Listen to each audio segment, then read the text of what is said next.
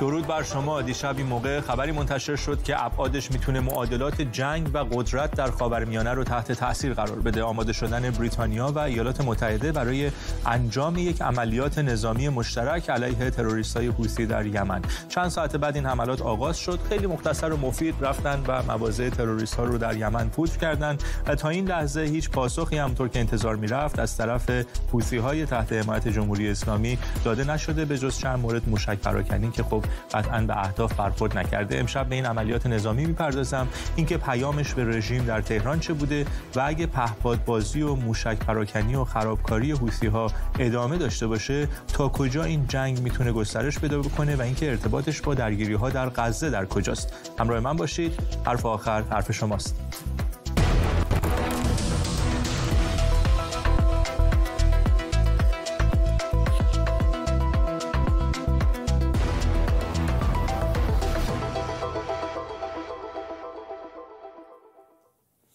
وقت بخیر. دیشب همین موقع ها خبری منتشر شد از طرف یک خبرنگار بریتانیایی که گفت ساعت 7:45 دقیقه شب به وقت لندن یعنی حدود 11 و خردی شب به وقت تهران ریشی سوناک نخست وزیر بریتانیا تمام اعضای کابینه رو احضار کرده برای یک جلسه مهم و بعدش خبرهای اومد که احتمالا موضوع جلسه این هست که نخست وزیر می‌خواد به اعضای کابینه بگه که قصد داره با ایالات متحده عملیات مشترک نظامی رو انجام بده علیه تروریستای حوثی در یمن. خبر به سرعت تایید شد. از طرف امریکا هم کاخ سفید تایید کرد که جو بایدن همچین تصمیمی رو گرفته و چند ساعت بعد حملات آغاز شد. جت‌های بریتانیایی و جت‌های آمریکایی از ناوهای این دو کشور در منطقه بلند شدند مواضع تروریست‌ها رو پودر کردند و بعد از طریق زیردریایی حملاتی رو انجام دادن و همینطور موشک‌های کروز اهدافی که زدن انبار پهپادها بوده پایگاه‌های آموزشی بوده انبار تسلیحات بوده در شهرهای هدیده، صنعا، تعز، حجه و زبید و مناطق دیگه. همطور که دارید می‌بینید این اولین تصاویری هست که دیشب از طریق دوربین های شهروندان خود یمن اومد بیرون از محلی که به حال بمباران می‌شد توسط ارتش بریتانیا و ارتش ایالات متحده و خبر بسیار مهمی بود به سرعت به تیتر یک تمام خبرگزاری های جهان تبدیل شد و همطور تلویزیون ها داشتن راجبش صحبت می‌کردن. ساعتی بعد از این حمله حدود تقریبا یک ساعت بعد مقامات امریکایی اول اعلام کردند که عملیات تمام شد. حدود دوازده هدف رو اینها زدن و تا جایی که من خوندم حالا یه مقدار آمار متفاوت هست در شهرهای مختلف و اینکه گفتن هدفشون هم بیشتر هشداری بود به تروریست های حوثی تا اینکه بگن بیاین و تنش ها رو کم بکنید. این مسیر حمل و نقل دریایی که اونجا هست رو به هم نریزید و امنیت دریایی رو به هم نریزید. هم در بیانیه ریشی سوناک می‌شد این رو دید که هدف این عملیات بیشتر به قول معروف بازدارندگی حوثی ها از انجام عملیات تروریستی بیشتر بود و همینطور جو بایدن. در بیانیه جو بایدن یه مقدار لحنش تندتر بود چون که گفت اگر این در واقع موشک پراکنی ها و این حمله به کشتی ها و اینها بخواد ادامه پیدا بکنه امریکا هیچ تعارفی نداره برای اینکه این حملات رو دوباره از سر بگیره و بعدش هم به حال تمام مقامات امریکایی که بیانیه دادن یا تحلیلگرها که صحبت می‌کردن می‌گفتن الان ادامه این عملیات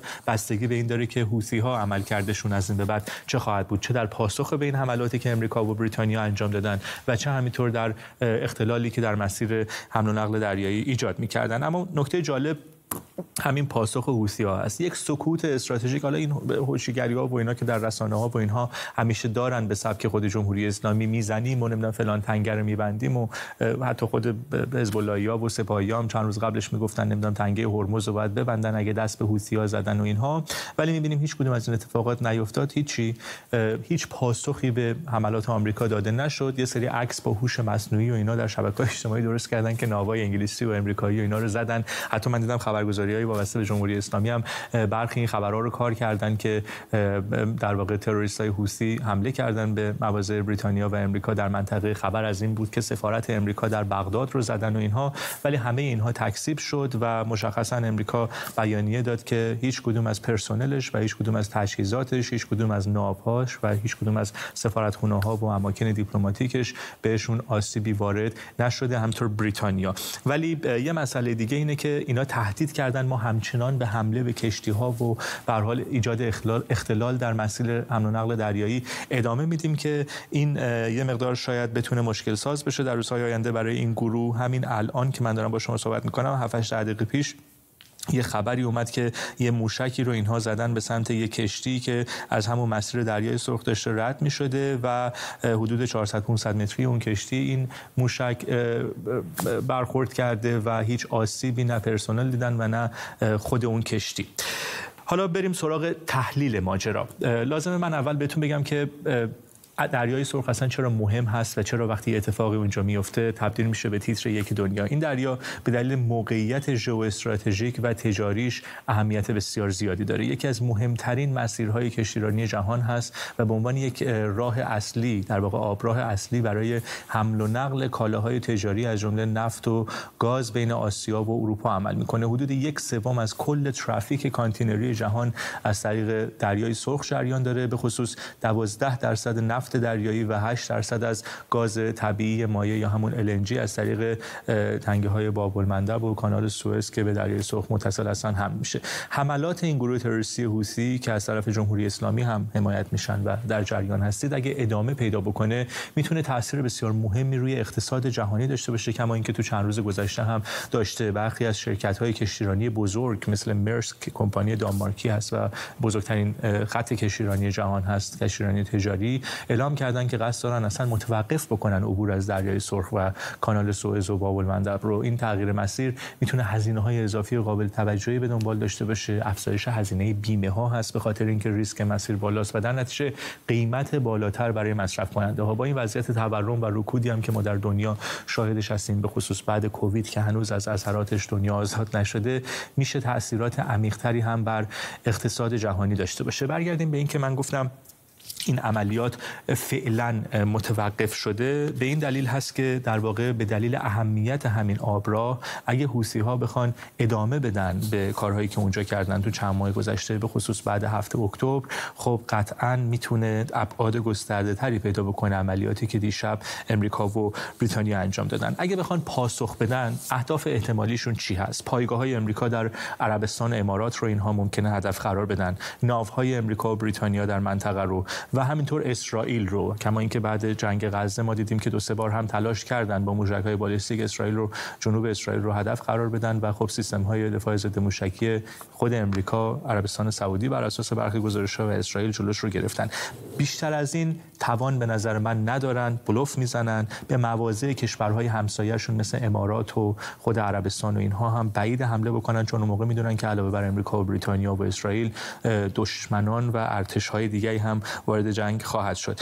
هیچ کدوم از موشک های بالستیک میان بردی هم که اینها دارن احتمالا می‌دونیم که با توجه به سیستم های ضد موشکی پیشرفته ای که در منطقه مستقر هست به اهدافشون اصابت نخواهد کرد و اگرم بخوره خب مشخصا احتمالا پاسخ دور هم دریافت می‌کنن. نتیجه این مناقشه ای که بین حوسی ها و نیروهای غربی و اسرائیل رخ داره میده چیزی به جز به فنا رفتن خود حوسی ها نیست. چیزی که مهمه اینه که از هفت اکتبر با تحریک خود رژیم هر کاری کردن این گروه تروریستی در یمن که اسرائیل یک جبهه جدید با اینها باز بکنه. اما این کشور یعنی اسرائیل درگیر نشد. بسیار داره دقیق و منطقی عمل می‌کنه. عوضش الان دو ابرقدرت نظامی دنیا رفتن سراغ اینها. در یمن جمهوری اسلامی شاید بشه گفت به نوعی حوثی ها رو هم قربانی اشتباهات استراتژیک خودش کرده. رژیم به نظر من محاله به خاطر این موجودات که دیدید در دقایق پیش وارد درگیری مستقیم نظامی با امریکا بشه و به قول گفتنی در شبکه‌های اجتماعی ارزشی ها بهتره به جای اینکه با هوش مصنوعی و اینها عکس های سه‌بعدی اینها رو رو عرشه کشتی ها یا انفجار کشتی ها و اینها رو تقلب بکنن و فتوشاپ بکنن و بسازن از الان ویدیوهای گریه‌زاریشون رو آماده بکنن که یه وقت اتفاق بدی افتاد بعدا نگن که ما پیروز جنگ بودیم و اینها.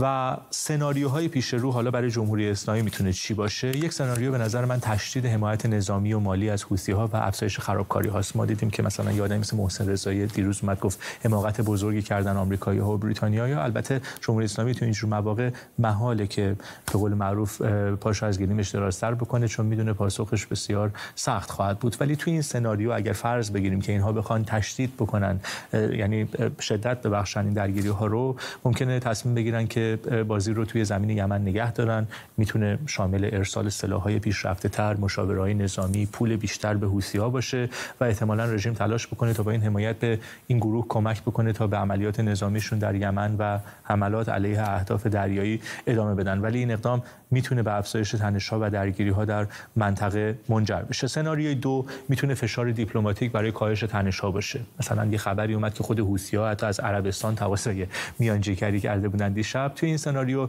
رژیم می‌تونه تلاش بکنه تا از طریق کانال‌های دیپلماتیکش یه فشاری رو کشورهای غربی و بازیگرای دیگه منطقه‌ای وارد بکنه تا تنش‌های مقدار کاهش پیدا بکنه و این ممکنه شامل انجام مذاکرات پشت پرده هم بشه و رژیم بر این نکته تاکید کنه که حملات نظامی علیه حوثی های یمن می‌تونه ناپایداری بیشتر در منطقه داشته باشه. از اونور در دریای عمان و خلیج فارس کشتی ها رو گروگان بگیره و اینها از این اهرم ها استفاده بکنه روی راه حل های دیپلماتیک بکشونه غرب رو. البته خود شما بهتر می‌دونید و در قسمت های قبلی گفتیم که این رژیم ذاتش تغییر ناپذیره و این ترفندها شاید برای فریب غرب و زمان خریدن هست. برای همینه که شما از روز گذشته که این حملات شروع شده گفتید نهایتا هدف زدن سر مار در تهران هست و تا این رژیم در ایران سر کاره هیچ جای منطقه از جمله همین اتفاقی که از شب گذشته در دریای سرخ شاهدش بودیم و یمن روی آرامش نخواهد دید. برسیم به مهمان برنامه. کارشناس امنیت ملی و تحلیلگر مسائل خاورمیانه بعد از مدت در خدمتشون هستم. از کالیفرنیا امریکا آقای بیژن کیان بسیار خوش اومدید. آقای کیان خیلی کوتاه قبل از اینکه سوالات اصلی ما ازتون بپرسم تحلیل شما از عملیاتی که دیشب انجام شد چه یک کشتار جدی به آنچه که شاید تمایل روسیه و چین هست به ایجاد مقاومت و فشار روی اسرائیل در عملیات غزه و تا حدی نمایشی. من فکر می‌کنم که پاسخ قطعی به هوتیا هنوز داده نشده و این مرحله اول مرحله اول بحران هست و بستگی داره که چه عکس عملی از طرف جمهوری اسلامی که در حقیقت حامی نیروهای یمنی هست. اتفاقا سوال من همین آقای کیان چون می‌خواستم اینو ازتون بپرسم که برسم به همین. ما دیدیم که علا رقم تمام این رجزخونی ها و اینها از شب گذشته اینها کار خیلی خاصی نکردن علیه نیروهای امریکایی و بریتانیایی. و حالا به جز چند تا موشک این برون زدن که هیچ به هدف نخورده. فکر می‌کنید پاسخ اینها در روزهای آینده هفته های آینده به این عملیات چه خواهد بود؟ چون بر اساس گزارش ها و ابعادی که من خوندم از عملیات دیشب گرچه کوتاه بود و به قول شما شاید فاز اول یک درگیری گسترده تر با این گروه تروریستی هست ولی ضربات سنگینی بهشون وارد شده. بدون شک بدون شک در قاطع بودنش شکی نیست چون هم در صحبت هم در حرف هم در عمل نظر می‌رسه که چرخش بسیار پاهشی ایجاد شده و این رویارویی در حقیقت بین سیاست های روسیه و چین در حمایت از جمهوری اسلامی و سیاست های آمریکاست که بدون شک ما یک چرخش رو در سیاست های آمریکا و در عملکرد واشنگتن می‌بینیم. بله. شما سوال من البته این بودش که فکر می‌کنید در روزهای آینده اینا پاسخ بدن؟ اونجور که تهدید کردن حوسی ها اگه برگردیم به مدلی که سابقه اینها هستش معمولا یک مقدار داد و بیداد می‌کنند و نطخهای آتشین سر می‌دهند و تهدید می‌کنند و کار مهمی هم انجام نخواهند داد. بنابراین اگر به اون مدل نگاه بکنیم نه انتظار زیاد عکس العمل جدی پس بذارید سوالمو اینجوری بپرسم. آقای کیان چرا فکر می‌کنید که این یک در واقع فاز اول بود و یک بخش کوچکی از یک درگیری گسترده تر با اینها در منطقه است؟ یعنی سناریوی شما تحلیل شما از ماها و هفته های آینده چه هست در اون منطقه؟ بستگی به عکس العمل جمهوری اسلامی و میزان حمایتش از اونها. چون ببینید اینها یه نیروی کوچکی هستند نیروی بسیار بسیار توانایی نیستند چه از لحاظ نظامی چه از لحاظ مالی برای حمایت از عملیات نظامی. اینه که باستی ببینیم که امروز تهدیدی که آقای انتونی بلینکن در صحبتشون در ارتباط با جمهوری اسلامی چون هرچند که در قطنامه نامی از جمهوری اسلامی برده نشده ولی ایشان خیلی سریح این هشدار رو دادن به جمهوری اسلامی با زبان دیپلماتیک چون این دولت آقای بایدن مصر هستش که با زبانی صحبت بکنه که بهترین و شیکترین زبان دیپلماتیک هستش. ولی فکر می‌کنم که در ضمن این یعنی اونور انقدر نفهم هستن که به قول معروف از این زبان ها حالیشون نیست. ولی شما مشخصا اصلا از مسئله جنگ یمن الان یه مقدار بریم گسترده تر بپردازیم به کل درگیری هایی که در خاورمیانه الان در جریان هست. جنگ اسرائیل رو داریم در غزه. به حال اون درگیری هایی که در شمال اسرائیل با حزب الله لبنان هست حذف عناصر مهم سپاه قدس و گروه های مثل حزب الله و حماس توسط اسرائیل هست در روزها و هفته های گذشته و از این ورم خب به حال مسئله حوسی ها رو داریم در دریای سرخ و اتفاقی که دیشب افتاد. شما این چشمانداز این درگیری های کلی در این منطقه رو تو چند هفته آینده چطور می‌بینید؟ مشخصا بذاریم بهتون بگم. آیا یکی یکی اسرائیل، امریکا و متحدانشون دارن میرن سراغ بازوهای جمهوری اسلامی در منطقه. به نظر شما میشه این توری رو الان نزدیک به واقعیت دید؟ بدون شک بدون شک. البته میگم زبان دیپلماتیک پوریاتوری هستش که کسانی که خاک این جور مسائل رو سالهاست خوردن به خوبی می‌دانن که در سیاست بعضی وقتا شما از یک طرف چیزی می‌گویید از طرف دیگر کاملا برعکس اون رو عمل می‌کنید. ولی ادامه می‌دید. اون صحبت دیپلماتیک رو ادامه می‌دید. چون درهای مذاکره در بحث دیپلماتیک بایستی همیشه باز باشن یا لاقل کمی باز باشن. اینه که به باور من اسرائیل بدون شک در رفع تهدیدی که مدام مردم اسرائیل رو تهدید می‌کنه مصر خواهد بود. بدون شک. یعنی کوتاه نخواهد بود. چون دلیل هم نداره که کوتاه بیاد و منفعتی هم براش نداره که کوتاه بیاد. در ارتباط با نیروهای نیابتی جمهوری اسلامی می‌بینیم که دونه دونه یکی یکی نیروها دارن تضعیف میشن دارن از بین میرن از دو زاویه. یکی زاویه عملکرد نظامی و رویارویی مستقیم و یکی کمبود مالی. چون جمهوری اسلامی هم کپگیرش به ده دیگ و با اون سخاوت سابق دیگه نمی‌تونه که کمک بکنه به ادامه این کار. صدای شیخ حسن نصرالله هم در آمده بود و البته هنوز هم همون آواز همیاری رو می‌خونن. ولی پولی در کار نیست به اون صورت و اینا می‌دونید اینا پول می‌گیرن که بجنگن. بنابراین وقتی پول نگیرن مشکل دارن چون عملا نمی‌تونن ادامه بدن نیروی اقتصادی لازم رو نیروی مالی رو ندارن که جنگ رو ادامه بدن. بنابراین نتیجه کلی از همه این اتفاقات ضعیف شدن روز به روز نهاد جمهوری اسلامی و نیروهای نیابتیش است. به نظرتون آقای کیان بعد حوسی ها و حماس نوبت حزب الله می‌رسه؟ به عنوان اصلی ترین بازوی رژیم در منطقه. من مطمئنم که اگر حزب الله چرخشی در حرکاتش انجام نده اگر بیاد جلو اگر کوچکترین حرکتی انجام بده من فکر می‌کنم که نیروهایی که این این حزب الله رو تهدید برای اسرائیل می‌دانند که به درستی هم همینطور هست ساکت نخواهند نشست و حزب الله رو نابود خواهند کرد. آقای کیان دولتی در امریکا سر کار هست که خب مشخصا می‌دونم که شما مثل من دل خوشی ازش ندارید و مثل خیلی از مردم ایران.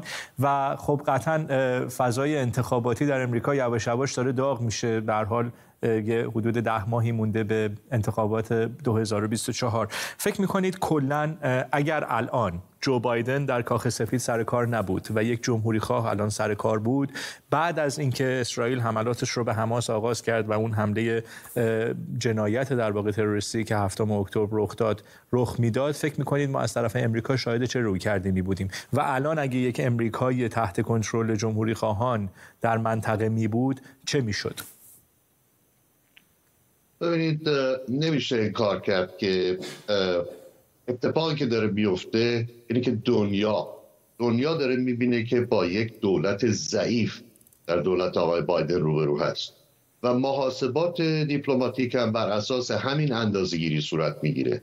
یعنی اینکه اگر ما فشار بیاریم فشار تا چه حد تحمل خواهد شد تا چه حد پاسخ بهش داده خواهد شد. و محاسبه امروز این است که این دولت دولت آقای بایدن به دنبال یک میراث سیاسی است که این میراث سیاسی در حقیقت به یک رویای دست نیافتنی تبدیل خواهد شد.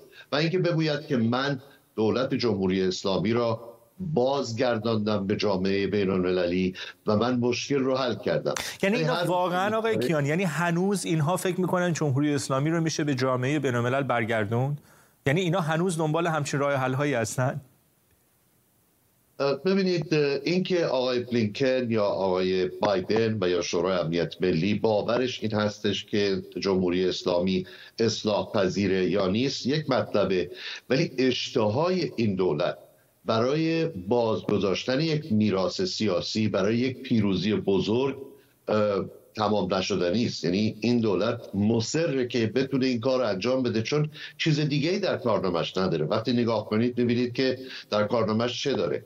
اون اون قرار واقعا شرماور از افغانستان و اینی که نیروهای نظامی رو پشت سر بذاره پشتشون رو خالی بکنه اقتصاد رو نگاه بکنید ببینید به کجا رسیده.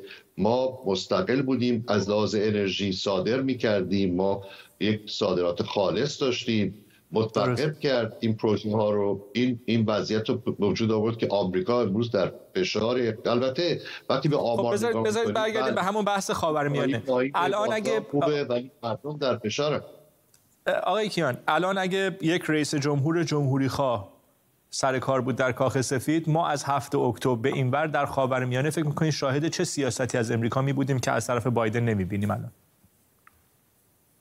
سیاست بسیار روشن و قاطع.